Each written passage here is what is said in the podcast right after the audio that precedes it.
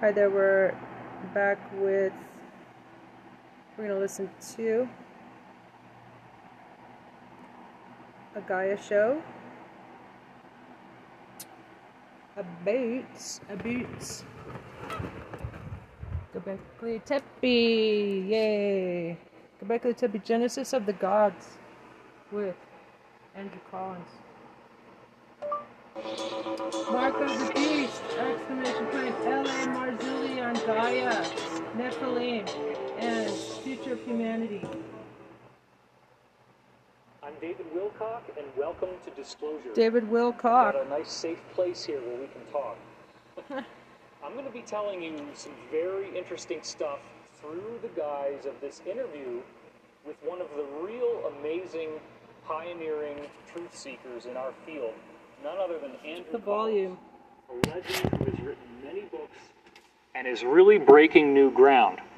Now, it should be obvious to you if you have spent time looking into the truth arena that the American government has had its financial system outsourced to the Federal Reserve, which is actually a private consortium of bankers.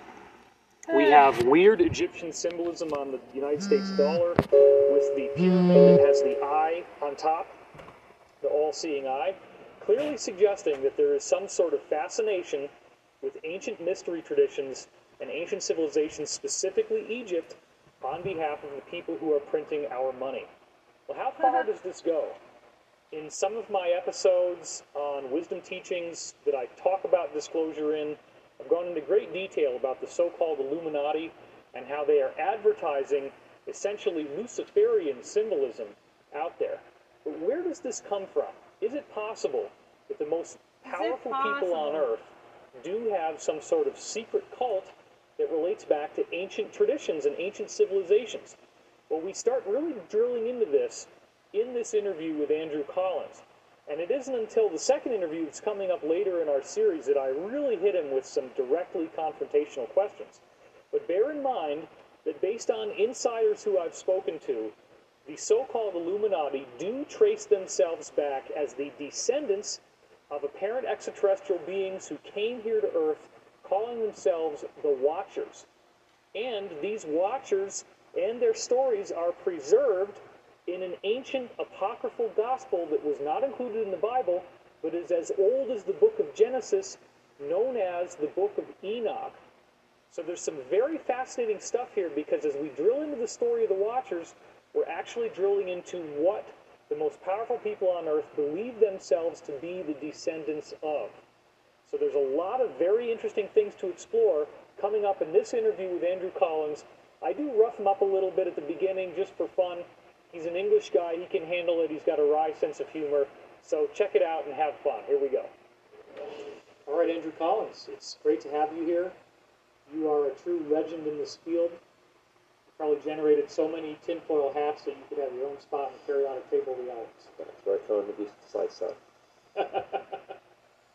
Look, you've been doing this for a long time, Yeah. and you're one of the names that has just been around forever. Thank you.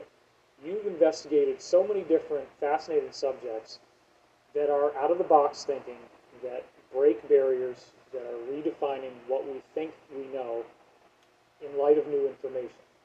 Do you feel that the nature of science is to follow the trail of evidence? Um, I think science itself is something which uh, only really gets the full picture after people like ourselves um, investigate it, put it out into the collective consciousness, and then it's picked up uh, in a way which is probably uh, transformed into something that's, that's more academic, scholarly, and very often you won't even get credit for it. But I, I, I see that that is the way that it, that it works. It's been doing that for hundreds of years, um, you know, maybe even thousands. And I think that there is almost like a, a, a tier of, um, of, of progress with it, and that I'm somewhere there. I'm not a scholar, I'm not an academic, I wouldn't claim to be, I'm certainly not a scientist. I mean, my background is journalism, um, and I'm a writer. I get my ideas out through books, and whoever takes them up, takes them up. You know, if that's an academic, that's great. You know, if it's just the general public uh, taking it on board, brilliant. You know, I mean, that I've done my part. I think that's about as far as I can take it. But as far as what you are writing about as a journalist, you're covering things that are being done by scientists that are breaking new ground in science. They are, but because I'm not a scholar or an academic, I can say what I like. Um, and, you know, people like myself or Graham Hancock, you know, can, can seize these things and say exactly what's going on. We don't have to worry about peer review. We don't have to worry about how the academic world is going to react or accept what we say. Um, because that's exactly the way that journalism, true journalism is about. You know, you print the truth and, you know, people either like it or they don't.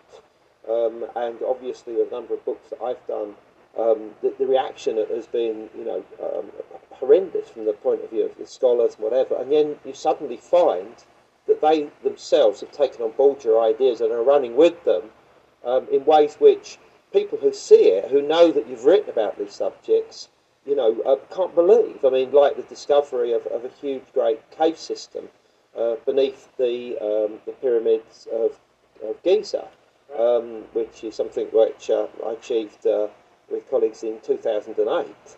Um, I took the, you know, once this had, had, had, occurred and been in the case for uh, uh, four times, um, I had to bring it to the notice of the authorities. I went to see the um, the guy in charge of the um, Supreme Council of Antiquities in Egypt, um, Dr. Zahi Hawass, and sat down with him, and he denied that these caves existed, even though I was given him photographs to show him, and um, saying, look, we know everything about the Giza Plateau, you know, you can't make discoveries, only we can, and we know everything, and there's no caves there.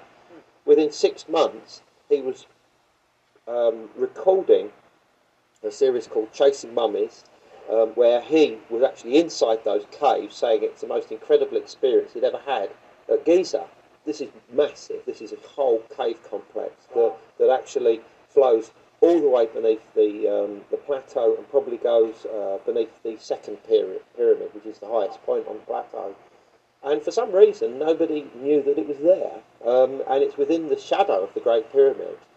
Um, and, you know, it, and and nobody had recognised the fact it was there. And um, this was five years of research trying to pin down the exact location, going from uh, from old journals and accounts that were nearly 200 years old, and realising that um, that a few explorers um, had actually managed to find the entrance into this cave system uh, in the early part of the 19th century, and then suddenly nothing.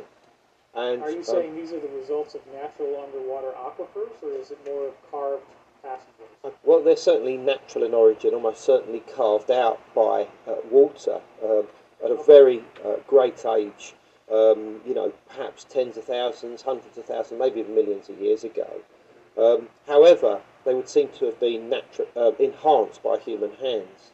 Um, you know, there are certain, um, you know, sort of uh, uh, very primitive marks, symbolic forms uh, within them. Um, which clearly shows that human action, also certainly the early part of them, would seem to have been used as some kind of necropolis for birds. Um, you know, that, that there was obviously some kind of um, god form or goddess form associated with the entrance area, uh, which is now known as the Tomb of the Birds. Um, and evidence has been found there of the interment of uh, you know, birds. I mean, this was reported back in the, the mid 19th century. Um, you know, that one report actually talks about, you know, finding these, these bird mummies and things and removing them. And that, along with the other journal accounts from the, the early part of the 19th century, realised that, you know, made us realise that there was something there that, that um, everybody else had missed. And was certainly not to be found in any academic paper um, or book or anything that had been written by anybody before. And um, at the end of that five year search, we, we found the entrance into the cave system uh, and explored it. I mean, it was full of bats, by the way. Um, and, um, you know, it, it's, it's, it's a start. We, we, explored it to a certain distance. We know they go further. Um, and it's very possible that the stories of the existence of these caves almost certainly influenced the fact that the pyramids were actually constructed where they were on the plateau. Um, because the ancient name of Giza is Rostau, which means basically the the entrance um, into you know underground chambers or, or, or caves or something. which suggests that there was a connection between the actual placement of the whole um, pyramid field there and the existence of the caves. Um, and that the caves were seen as like some kind of entrance into the so-called duat, the otherworldly or underworld environment that the uh, the ancient Egyptians believed that the the soul had to pass through before it could rise up um, into the afterlife amongst the stars, and that this was like a symbolic representation of the duat. So then Zahi Hawass ends up doing documentaries on this and never gave you guys credit for having rediscovered them. Not really, although um, he did start calling them Collins Caves, which is a, is a title which stuck. So I, I like that idea. Yeah. That he inadvertently uh, named them after uh, myself anyway, so that was uh, some kind of um, credit for, for having discovered them. But I mean, I'm not worried because Zahi Hawass, uh, you know, he was the you know the, the boss of the Supreme Council of Antiquities. It was his job to deny that they existed, and um, when I actually went to, to interview um, you know, to give him this information, and he was denying it, it was, you know, it was almost farcical. It was like a joke. And uh, at one point, he, it almost looked as if there was a smile on his face. And uh, uh, one of my colleagues was there. They just burst into laughter because they thought it was a joke. And um, in a way, it is a joke. And I think that at that point, I got the joke. And the joke is that that he had to say this because there is no way that amateurs like myself could make those type of discoveries. This, this is the problem. You know, you, people like me, in theory, should not make discoveries like this. It's like the Wright brothers cooking up the airplane in the garage. But I understand this, and I, haven't got a problem with it. Um, but although I am very glad that a, a film crew actually filmed Zahi Hawass going into these caves for the first time and experiencing them for the first time, and to record, you know, his reaction to going in them. And this, you know, this was live. This was not edited, in theory, and you know, so it's good that, that once he was inside them, you know, he, he, he you know, saw how marvellous these were and how incredible a discovery it actually was. So, you know, it was almost like I was vindicated. Um, so, you know, I'm very happy with that, really. That's but, great. And so this, this is, yeah, this is sort of areas, this type of work which, um, you know, I like, and I put it out there. And if I get credit for it, great. If I don't, well, I understand the system. So, for people who are entrenched in mainstream ideology, mainstream beliefs, they have bought this belief that all of Egyptian civilization starts in the conventionally accepted archaeological terms. Now we have Göbekli Tepe, and you have written an incredible book on that. It just seems like you keep, you know, leapfrogging and going beyond what you already have done. How does Göbekli Tepe first of all, what is Göbekli Tepe, and how ha- have those discoveries helped to add potential weight the academic argument that Egypt can be a lot older as a culture than we have now ascribed its significance to be? Well, in the early 1990s, um, Dr. Robert Schoch of Boston University uh, looked at the, um, the weathering of the Sphinx monument, um, which sits on the eastern edge of the Giza Plateau, uh, and also the enclosure walls around it, and realised that the weathering could not have been done by um, by wind erosion, as, as had been uh, popularly believed up to that point by Egyptologists, but almost certainly it had been caused by um, uh, water precipitation, um, i.e., rain coming down, um, running along the, the plateau and going into the enclosures and over the body of the Sphinx. Yeah, you have these smooth, sensuous curves. Absolutely, and I mean, And it, yet- it, it's obvious if you look at it. You know, it, it looks like rain weathering. Yet- yes, weathering. yesterday I looked up on Wikipedia Orion correlation theory, Mm. which is the belief that the belt stars of Orion correspond to the Giza Plateau and the three pyramids. And it says right on Wikipedia, as if it's totally credible, that that theory of water weathering has been widely debunked, and that it obviously is the result of things like the wind. Well, absolutely. But, I mean, the problem there is that Wikipedia is essentially controlled um, by people who would wish to remain within the orthodoxy of the conventional thinking. Yeah. And that um, any new ideas and ideologies that are generally you know, put within it are removed very quickly. And this Yeah. happens um, on many different subjects and areas of science. You know, there's almost like a sort of cabal, if you like, that, that, that is forever watching certain pages on Wikipedia um, and removing anything that they don't like. You know, Yeah. not because it's wrong, but because they don't like it, because it, it's against their own paradigm, basically. But coming back to the ideas of um, you know civilization being much older than what we uh, we knew, is that Dr. Schoch, uh, you know, tried to estimate when that amount of rain would have fallen um, in the area of the, the Nile, and you know he went back uh, maybe five six thousand BC. Um, other assessments would suggest that it goes back to as early as, nine, as 10,500 BC. Um, and there's a lot of speculation about that. I mean, there's no actual you know, date that we can sort of pull out of an envelope and say, but it's certainly older. I'm, I'm pretty certain of that. But myself and uh, various other um, ancient mystery writers uh, ran with this this story um, back in the 1990s, and um, it was you know we were, it was you know going out on a leg because there was no real evidence of civilization being that old, other than myths and legends, um, speculation, perhaps even forerunners of ourselves that have written uh, about this sort of subjects.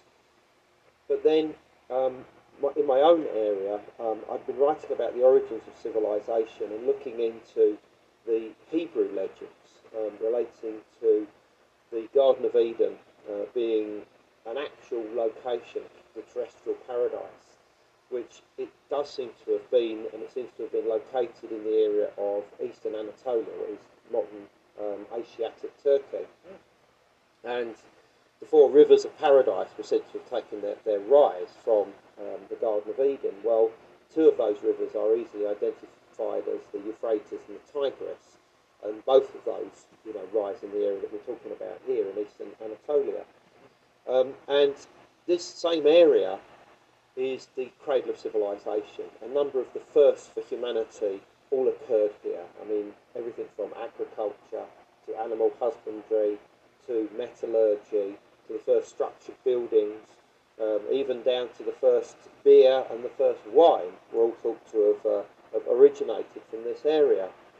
Um, and quite clearly, something fundamental was, was happening, something was changing here, probably around 9000 BC, um, at a time that is known um, to scientists as, as the, the, Neolithic Revolution. You know, um, a time which was seen as, as, as a, a, point of change within the climate. The climate warmed. We had this revolution in agriculture and, and, and other things, and this eventually led to the rise of civilization. Well, I was looking at the legends connected with the Garden of Eden and terrestrial paradise in Hebrew myths.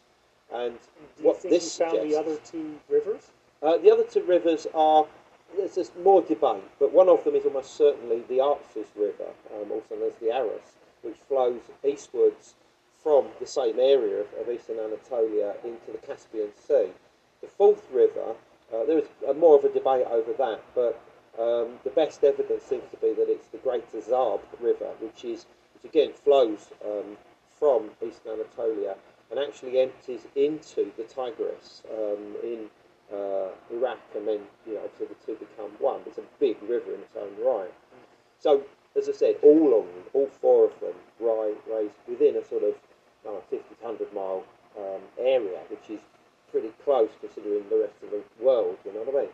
So, but you've also got in this very same area the myths relating to these wisdom bringers, these angels um, known as watchers um, in a text known as the Book of Enoch. They're mentioned in other early Hebrew texts as well.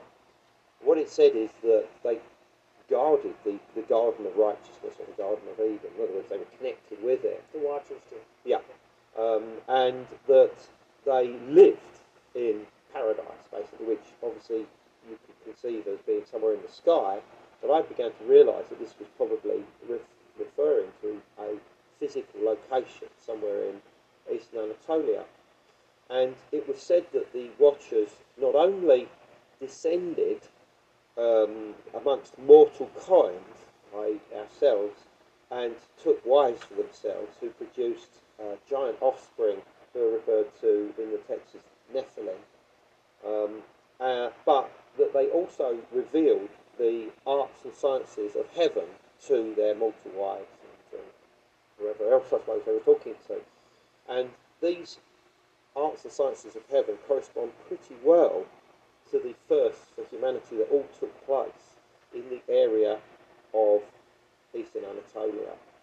And so what I suggested is that the Watchers, these human angels who are described as extremely tall, um, with you know, quite pale skin, pale hair, um, elongated faces, um, which are described as like vipers or snakes uh, uh, on occasions, uh, with these piercing eyes, which eyes that said to sort of like radiate out light, almost like the sun, um, that they were actually a memory of some kind of uh, elite that had come into the area of, um, of, of eastern Anatolia and taken control on the development of humanity in this, this region, and that the way that they were remembered by the people who lived in this region end up becoming the myths and legends relating to the Watchers, you know, the, the, the angels, which, by the way, those that gave this wisdom to humanity were the ones that um, became the rebels, these were the rebel angels,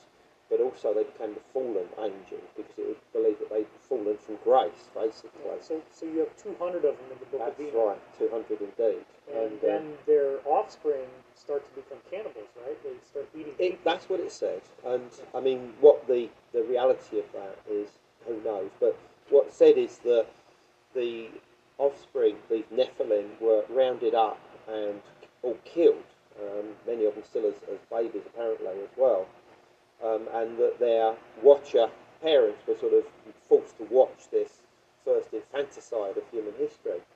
Um, and that the, the rebel watchers were rounded up and incarcerated.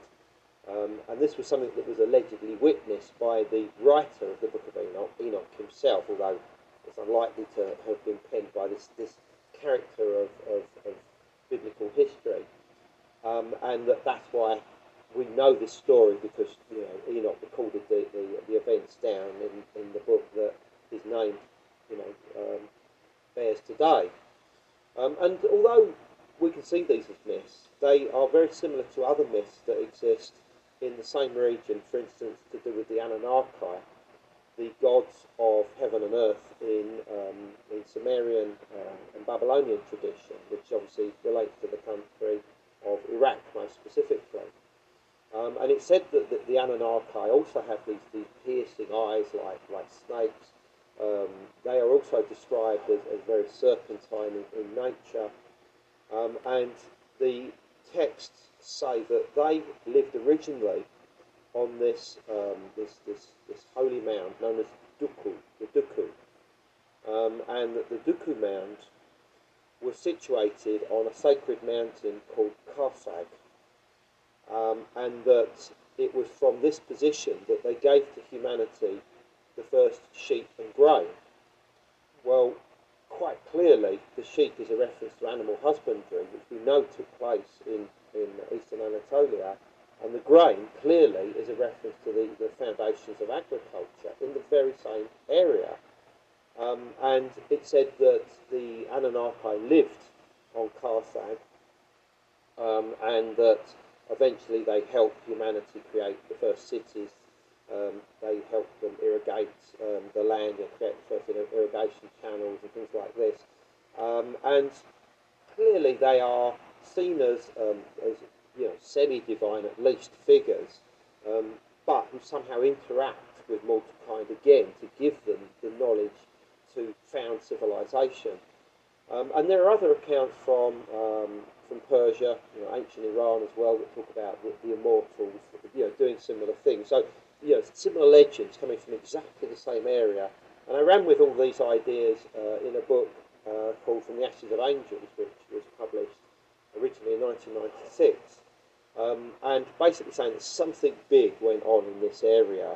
You know, we don't know exactly who these people were, we don't know exactly where they came from, um, but they clearly came from the outside into this region and took over the show. They were an elite. They, they either worked with or controlled the, the, the local um, population.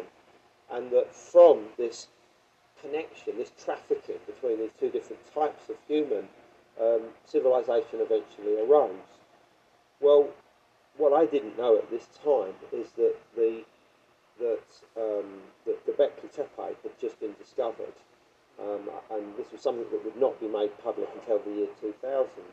And what Göbekli Tepe is essentially is if you can imagine Stonehenge in um, in England, if you then multiply that by let's say 20 times, and then cover the stones in beautiful carvings of animals and make them human-like in appearance, um, with T-shaped terminations at the top. Um, you know, so like they're, they're, like a big letter T, um, and you know, create these these enclosures around them, um, and put them on a mountaintop in southeast um, Anatolia, um, and then bury them. Uh, uh, 10,000 years ago because it seems as if you know that these these structures go back probably to around 11,500 years when they would seem to have first been, um, been erected. And that's not being disputed by anybody No. with any credibility. No, I mean the important thing about Göbekli Tepe is the fact that it was buried around 10,000 years ago. Um, the dates obviously are, are before this, as I say, they go back probably to 9,500 BC. Um, but whereas there are many other megalithic sites around the world which, you know, could date to this age, they've not been covered up. You know, they've not been preserved like a time capsule. That's the big difference with Göbekli Tepe, because here it's untouched. So what the archaeologists are, are revealing from beneath this layer cake of activity um, is something that's absolutely unique because it's pristine.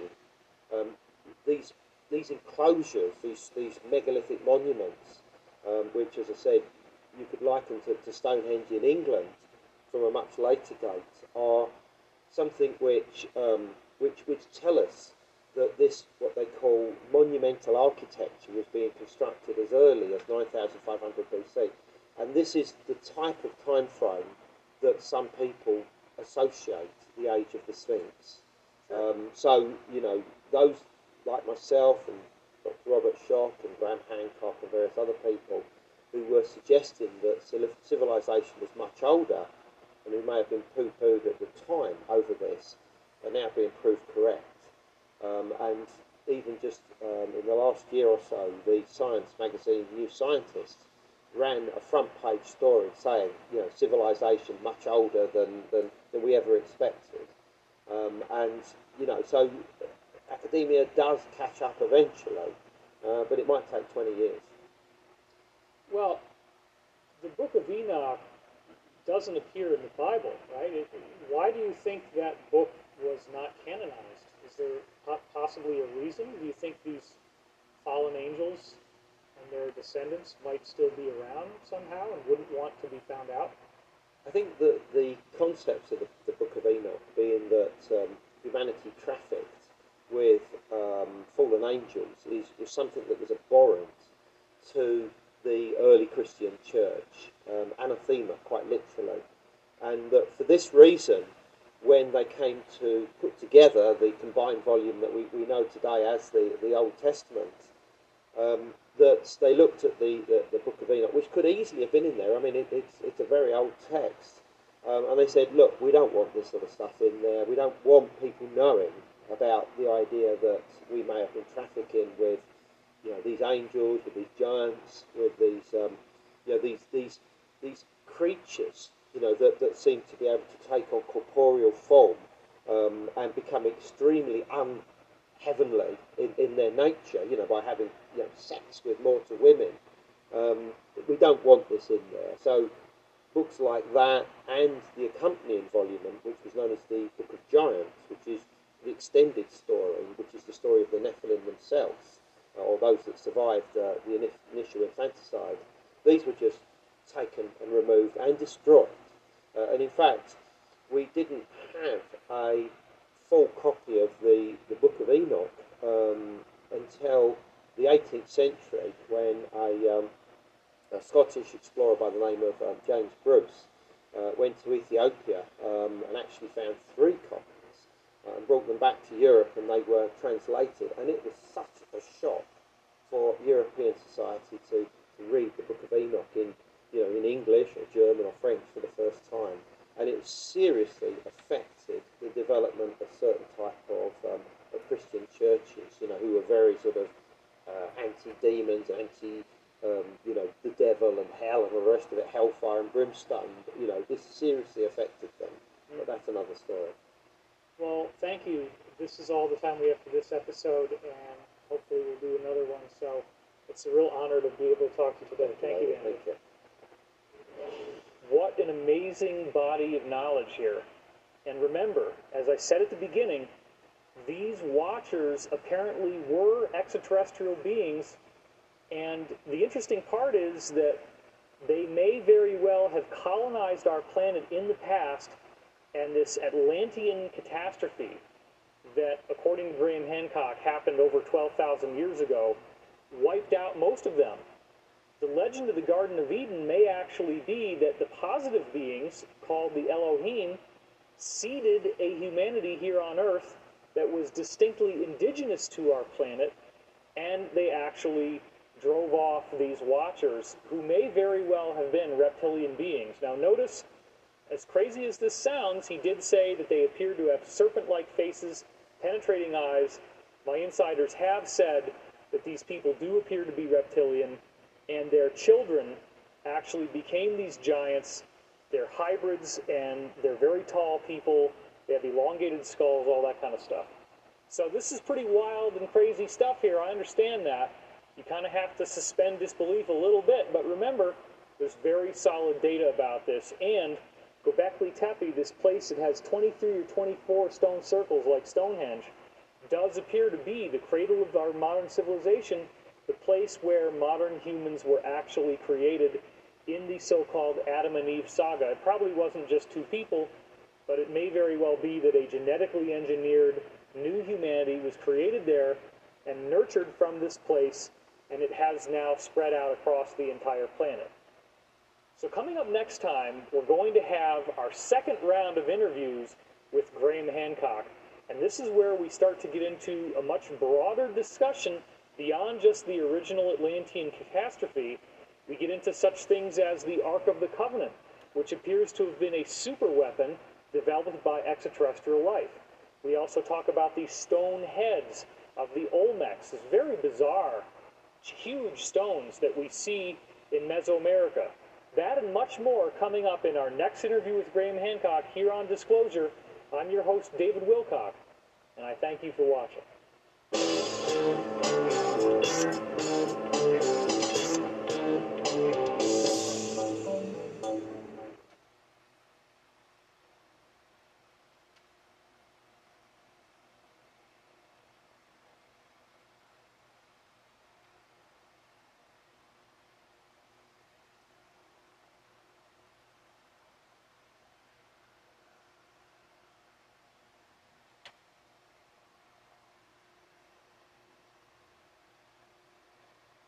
I'm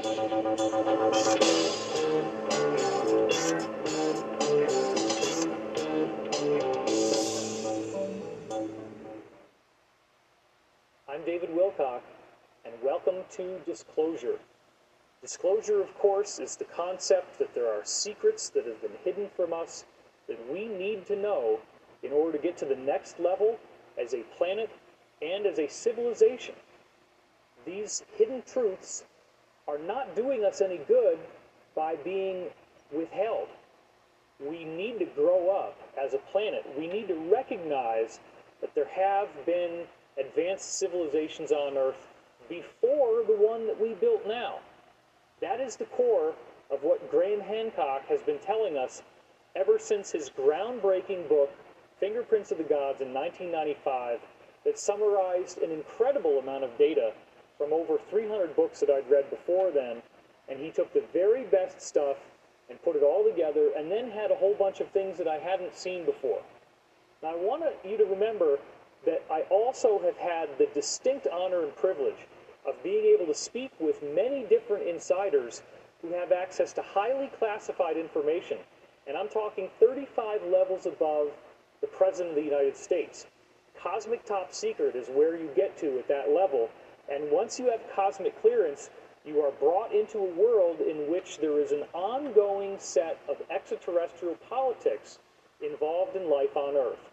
So, this ancient civilization that was destroyed some 12,980 years ago, or whenever it was, that civilization is nothing new.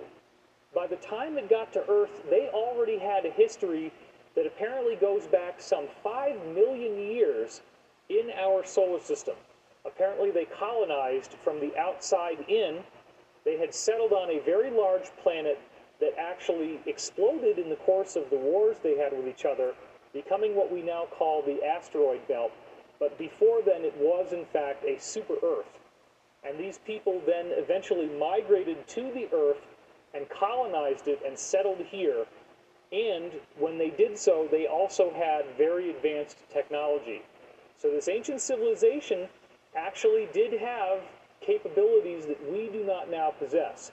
When I start talking to Graham Hancock about this, you'll notice that his belief is that these people may not have had the kind of technology that we do, but they certainly had an alternative technology.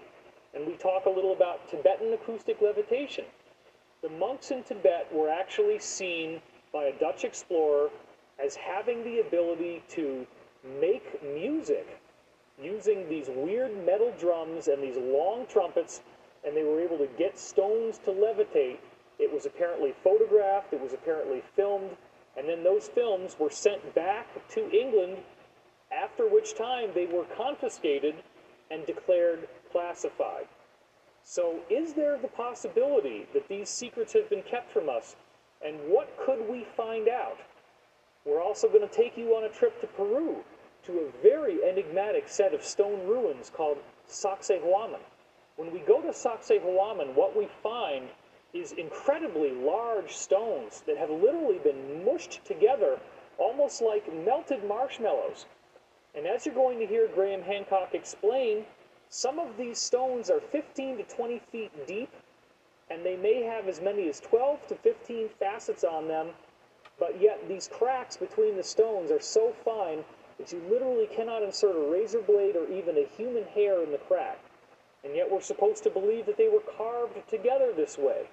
All the evidence clearly suggests that the stones were able to be liquefied so that they were just like soft taffy.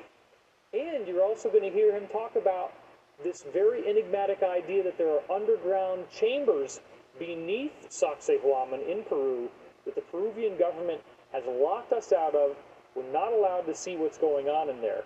Many of my insiders have said that there are a huge number of underground tunnels in South America, and we have been completely kept from this information. Disclosure is about the truth. Sometimes the truth hurts. And when we find out that there could have been such an advanced civilization here that got completely wiped out by a massive catastrophe, that's a very unsettling notion. So I start out in our next interview with Hancock by describing to him how even something like a school bus that's going to sit in the junkyard for 50 years is going to rust away. So how much of our civilization would really survive an epic catastrophe? Not very much. So it's something to think about as we begin with part two of my enigmatic interview with Graham Hancock. Check it out. When you when you go into a junkyard and you see cars that have been sitting there since the 1950s, the iron is already turning to iron oxide. The oxygen is acting on the iron, and they're rusting away. That's right. So people might think, well, if these people had anti gravity, if they could levitate large blocks of stone, where's all the iPhones? Mm. Where's all the the tools? Mm. But what would really happen in a case of what you're talking about, this flood that you're talking about? Well, I, I think first, first and foremost, we have to we have to get to grips with how massive this event is, how earth-shaking it is in, in every possible way. Um, the, we're, we're not talking about a small-scale cataclysm. We're talking about a gigantic event, which is which is responsible for large-scale extinctions of animal species all around the world, which changes the face of the planet, which sets in motion a, a dramatic episode of sea level rise. It's natural for civilized people to uh, put their biggest resources along coastlines, and it's exactly the coastlines um, in the scenario we're, we're, looking at now for what happened 12,000 between 12,980 years ago and then 11,600 years ago and after that. It's exactly the coastlines that get most that get most severely hit. Uh, if there was anything on the North American continent uh, in the way of those huge floods that were released by the comet impact into the North American ice cap, it would all have been swept away.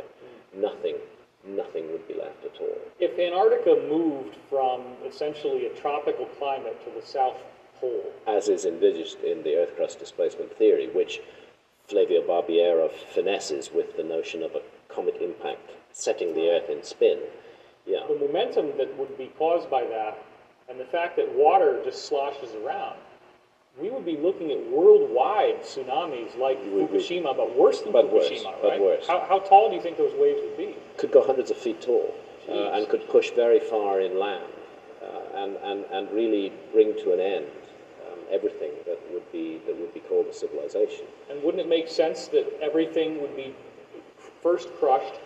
And then buried under at least 30 feet of mud everywhere. Absolutely. Like Absolutely. Nothing that would stay and then and then would rapidly degrade. Uh, and the other thing I think we need to take into account is that we cannot know that a former civilization had the same kind of technology that we do. They may have had they may have had a very different kind of technology. See, I often think that our civilization has gone down the route of mechanical advantage. We we think in terms of mechanisms and machines, and we do things through um, through machines. We've been through a massive machine age. We're now perhaps coming into the digital age, but we're still we're still doing things. Um, we're using our clever minds to create technologies that can move things for us, if you like. Um, what I think we have to consider, and what many of the ancient myths pay tribute to, is the possibility that a former civilization was able to move things around without the hardware that we that we need in order to do that. Because as we've invested ourselves in the hardware and the mechanical route for thousands and thousands of years, we may have let lapse faculties of the human mind, which an earlier civilization might have um, elaborated to a high degree. So we shouldn't necessarily, first of all, the key point is that the cataclysm is so large that it would leave very little remnant anyway. But secondly, in what remnant is left, we shouldn't be looking for a mirror image of our own civilization. We shouldn't be looking for our kind of tech. We shouldn't be looking for our kind of material things. What we're looking at, we might not even recognize it as tech. We might not know what it is. Just as 10,000 years from now, whatever small remnants was left of our civilization after a global cataclysm might not be recognized for what they are, you know, because they've, they've been part of our culture, but they might not be part of that future culture. Are you familiar with the Tibetan acoustic levitation story? I am familiar with it, and it's well documented. The, yeah. the, the, there, there is an, there's a photograph. I mean, the Tibetan monks were able to levitate substantial blocks of stone, of the order certainly of, of hundreds of pounds, uh, were able to levitate them to a great height using sound. Um, Let's just briefly go through that. So yeah. there's a quarter circle of monks. Yeah. And they've got trumpets and drums. Mm-hmm. And Dan Davidson, in his book Shape Power, mm-hmm. analyzes the dimensions because the trumpets and drums were measured. Right. And they're all harmonic subdivisions yeah. of proportion yeah. to the size of the stone. Right. So they start making this terrible clanging noise. It's not leather, it's metal yeah. on the drums. They clang the drums, they blast the horns, and they're chanting. Yeah. And they just keep amping up the rhythm. Right. So I think it starts as like every three minutes, and then they build it up. Yeah, I forget the forget the details, but the bottom the bottom and the line stone is starts wobbling, yeah. and then it just starts to slowly rise up into the air on exactly. parabolic arc. Exactly, and that totally defies the laws of physics that we would understand. It, it, it totally defies our understanding of the laws of physics. Right. Uh, although you know we have ourselves been able to use sound to levitate very small objects. That is that is happening now. We haven't right. got to the stage of levitating very large objects. Um, again, I think because our minds are locked in the mechanical frame of reference, that we want levers to move things. Right. Whereas there might be a whole other way of doing things. And I think when we look at the mystery of former civilization, we have to keep our minds open to the possibility that they did things in a completely different way from us. And, and, and, and a sound based technology would not leave behind mechanical objects. And we would then be mystified as to how they as to how they did what they did. So we have to we have to broaden our perspective and our frame of reference and and uh, look at traditions like the ancient Egyptian tradition of priests singing the giant blocks into place. Right. That that some kind of chant was involved in this, and we instead of dismissing that as just a fantasy of the ancient Egyptian storytellers, we have to say, well, that what could that mean? Could that be, could we be looking at the traces of a much earlier technology that we don't understand there? Well, I'm jumping ahead a bit, but I want to do this right now. The Ark of the Covenant, Yeah, the walls of Jericho. yeah. Could you tell that story for us? So, well, the Ark of the Covenant was an important part of my life for quite a long time because I wrote a book about it called The Sign and the Seal, which was published in 1992. And in writing that book, I, I had to research the story of the Ark of the Covenant in some depth. Which is, of course, told extensively in the Old Testament of the Bible, uh, but is also related. Uh, there's even more material in Jewish legends and traditions concerning concerning the Ark of the Covenant. And what emerges from all of this mass of material is an eerie feeling that we're looking at the description of a technological object of some kind, that it's some kind of machine. Uh, and, and actually, first and foremost, some kind of deadly weapon associated with a very nasty deity who we know as Jehovah, who is um, a real killer deity who is constantly inflicting the most awful punishments on, on people. And the ark is his monstrous instrument, which is, which is um, the blueprint is given to Moses, and Moses is to build the ark according to a blueprint given by this entity who we are taught to believe is God. Uh, and and uh, this, this entity, if you track his story through the Old Testament, he's an incredibly cruel, vicious, mean spirited, uh, punitive being who inflicts terrible punishments upon mankind. And the ark is used to inflict those terrible punishments. So when the Philistines uh, seized the ark from, uh, from, from the Israelites, when they seized the ark from the Israelites, as they do during the, the conquest of the Promised Land, um, and they open the ark, we're told that 50,000 50,000 of the Philistines die in agony, and they die of cancerous tumors, and they're afflicted with blindness. And it, it really sounds like, you know, again, we, have, we should be careful projecting our technology onto past accounts, but it does sound like radiation sickness. Uh, 50,000 50, Were they all 50,000. around it? Or Yeah, they get they they they have put it on display like some kind of tourist object, and everybody filed past and peered inside it, which was definitely not something you did with the with the Ark of the Covenant. And then, as you said a few moments ago, there's the story of, Jericho. And now, what sticks in most people's mind from the story of, of the fall of the walls of Jericho is the Israelites marching around it blowing horns. Well, there is sound right there. But the other thing they're doing is they're carrying the Ark of the Covenant around the, the walls of Jericho, and down come tumbling the, the, the walls. But also, it specifically seems to suggest that the walls, that the clay became like liquid. Yeah. It actually was. Yeah, it liquefied Sort of it. That's right. It, it changed its state Yeah. in some way. So I find it I find it hard to resist the possibility that we are we are looking filtered through the perspective of the writers of the biblical text. We are looking at uh, a description of a of a device uh, of Well, some kind that we don't fully understand. You had some great stuff about these diorite vases.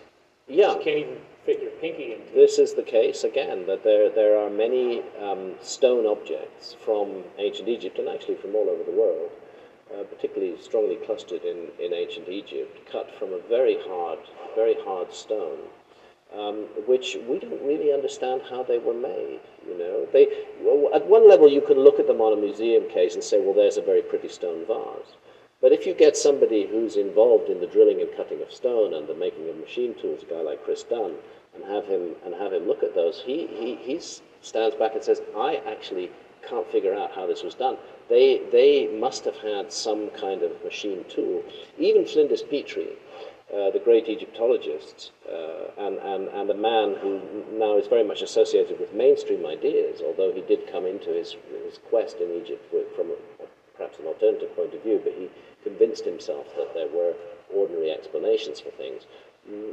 When he looked at what are called drill cores, Uh, see, when, when a granite object is, is hollowed out, uh, it's apparent that some kind of tubular drill was being used uh, to drill down into the granite, and that leaves a, a core uh, at the heart of the tubular drilling operation, which is then disposed of, and you then move on and you drill around and you, you hollow out your, your granite box, and you end up with something like the sarcophagus in the king's chamber of the Great Pyramid. Drill cores have been found. They bear the marks of the drill that cut them. And Flinders Petrie was stunned to discover that those drills, you can tell this from the, the angle of the marks, that the drills were moving at a huge speed. They were moving incredibly fast and they were cutting down into this very hard rock, granite, at, a, at, at, an amazing rate. And he thought, well, perhaps they had diamond heads on those drills, but then what is the metal behind that? We're looking at 2500 BC. They're not supposed to have had steel or iron even. They're only supposed to have had copper. And copper is a pretty soft metal, and, and these drills were being forced down into the granite with great pressure. So even if they had diamond heads on the drills, which is possible, the copper tube itself would have buckled and would have and would have failed. The, not only is it being pushed down, but it's rotating at incredible speed. only the kind of speed that can only be achieved with um, with modern machines. So right there, staring us in the face, is evidence of a technology being used in ancient Egypt, which does not fit at all with the picture of history and prehistory that we've been being given by our so-called experts. It could be that the technology is that the, the, the secret sauce is not the drill, it's the ability to make stone soft. Exactly. That's a, that's a very that's a very interesting point. That that that that could be what we're looking at here. That there was uh, a system, a technique of softening stone and making it manipulable and moldable. And that's what I've just recently been in in Peru. Uh, place I've been to many, many times, Sacsayhuaman, and I've gradually got to know those gigantic zigzag stone walls of Sacsayhuaman very well, and the surrounding stone edifices that we that we see there. And I had the opportunity to go to go round some of these monuments, which our historians all attribute automatically to the Incas. They say the Incas made these walls. I had the opportunity. And let's just be clear: we're talking about these absolutely massive stones. Massive blocks of stone. Just dwarf, dwarf, the human scale. Uh, hundreds of just, tons in weight. And it, it, they all look like they're just mushed together. Yeah, they look, they look like they've been turned into putty and pushed together as though somebody had the capacity to, to literally soften that stone. Well, I had the opportunity to go around those sites with Jesus Gamarra, who is a local researcher. Um, he himself descends from an Inca lineage. Um, and you would expect he would be the first man who would say the Incas did this. But actually, Jesus says no, the Incas didn't do this. The Incas were very late comers. The Incas simply built their stuff, rather poor quality stonework, on top of the much earlier, much older, much better stonework. And when you and he traces three different layers of civilization, and when you go back to the oldest layer, he shows very convincing evidence that they were melting stone that they were that they were not cutting these stones with hammers and chisels. There are no cut marks on them. They were they were softening the stone and molding it and How shaping it. So that it's like a, in some places it's like a pat of butter that somebody has taken a, a knife and just scraped down. You can see that that this that looks exactly like a scrape in a pat of butter, uh, uh, but but it's in rock solid stone today. So they're suggesting that that we're we're looking at a, technology for softening stone, and that that would explain many of the mysteries. And, and it's much older than the Incas. And the wall goes below the ground, right? The it's walls go below the ground. Not only that, but there are there are also tunnel systems under the ground which have been ah. blocked off to the to the public. Nobody can get in there now. There's ah. another there's another secret there, which which which is worthy of detailed exploration. For the for the moment, in, it seems impossible to, to do that. But I've stood at the entrance of one of those one of those tunnels now, completely blocked uh, by the uh, Peruvian government. Okay, so Sacsayhuaman alone should be the kill shot against conventional archaeology. I, I believe it should, and I think conventional archaeology has done us a huge disservice by uh, by persuading us that the Incas did all of that. The, I'm convinced the Incas inherited that from a much earlier. I've time. actually heard people say that they think the Incas were trying to conserve stone, that they were environmentalists and they didn't want to waste the stone. Yeah. But some of these, how many facets do some of these rocks have at A dozen, A dozen? a dozen. facets, sometimes more. And how deep is it? Well, they go 15, 20 feet deep in some cases. They're, they're, they're, they- I mean, this is on a giant scale. This is cyclopean masonry. This is polygonal cyclopean masonry on an enormous, on enormous, mind-boggling scale. And they're perfectly straight lines when they're pushed together. Oh yeah, And it just goes they. They fit together. feet. If you imagine uh, a really complicated jigsaw puzzle, it's Right. like that. But it's done on a scale of blocks weighing hundreds of tons and 12, 15, 18 feet high and 14 or 15 feet deep. I mean, just huge blocks of stone. I've been to Sacsayhuaman so many times. I first went there in way back in 1992. I probably made a dozen visits to Sacsayhuaman. Every time I go there, I am just more in awe of what I'm looking at and less able to explain it. It was a revelation to me to go around with Jesus Gamarra and see what he was showing me, which was, which was, you know, normally when archaeologists look at archaeological sites and they see very different styles of building, they're open to the idea that very different cultures made them. But what we see in the Andes is three distinctly different styles of building, hmm. all of which have been given without thought to the Incas. And Jesus Gamarra's suggestion is that, that actually the Incas were overbuilding on pre existing structures, that those structures were sacred to them and they were important to them. So they built around them and on top of them and, and uh, you know, created spaces that honored that previous architecture. Have you looked into the Olmec stone heads? I have indeed. I've uh, been to La Venta several times and, and traveled the, along the Gulf of Mexico, and the whole, the whole story of the Olmecs is another gigantic uh, mystery. Lit- literally gigantic because those, those stone heads, again, you're looking at weights verging 80, 90, 100 tons in some cases. Really huge, huge blocks of stone. Um, of course, the features uh, of the faces that are carved into those blocks of stone are not those of uh, in, indigenous uh, Native Americans. Uh, where exactly they come from, they do look a lot like Africans, but they might also be Polynesians. It's difficult to be it's difficult to be absolutely sure what their origin is. What what you can say is that they don't look like anybody who, um, who who's in Central America today. Um, they, they are mysterious strangers. And carved alongside those gigantic, quote unquote, Olmec heads are images of uh, individuals who look like Caucasians. Uh, again, they don't look like Native Americans. They have, they have classic uh, Caucasian features. They have heavy beards, um, which, which are not grown by the indigenous inhabitants of Native America.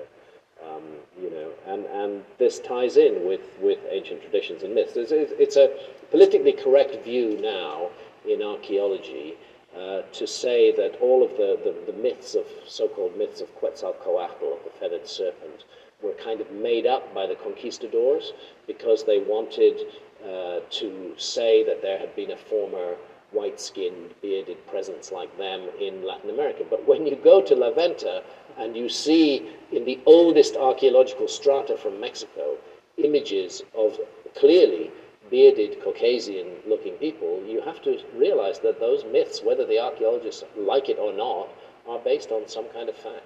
What that fact is, I, I don't know for sure, but there were people in the Americas who are not accounted for by the present model of history, which has the whole population of Americas, North and South Americas, crossing the Bering Straits not much more than 13,000 years ago, uh, and uh, populating both North and South America from there. Asiatic peoples who came from, uh, from you know, Siberia and China. Uh, the, these are seen as the population base for the whole of the Americas, but in fact, we have these carvings the Olmec heads, we have the, the bearded Caucasian looking ind- individuals in, in Mexico, we have individuals who look like uh, Aborigines in Brazil. Recent excavations in Brazil have produced this, this uh, uh, physical type, which is again not the same as the Asiatic physical type that we find throughout most of the, the Americas. There's something going on in the story of the Americas, and the, the, increasingly the so called Clovis model, you know, that the, the Americas were not peopled at all until 14,000 years ago or less, uh, is being challenged and overthrown by, by new evidence.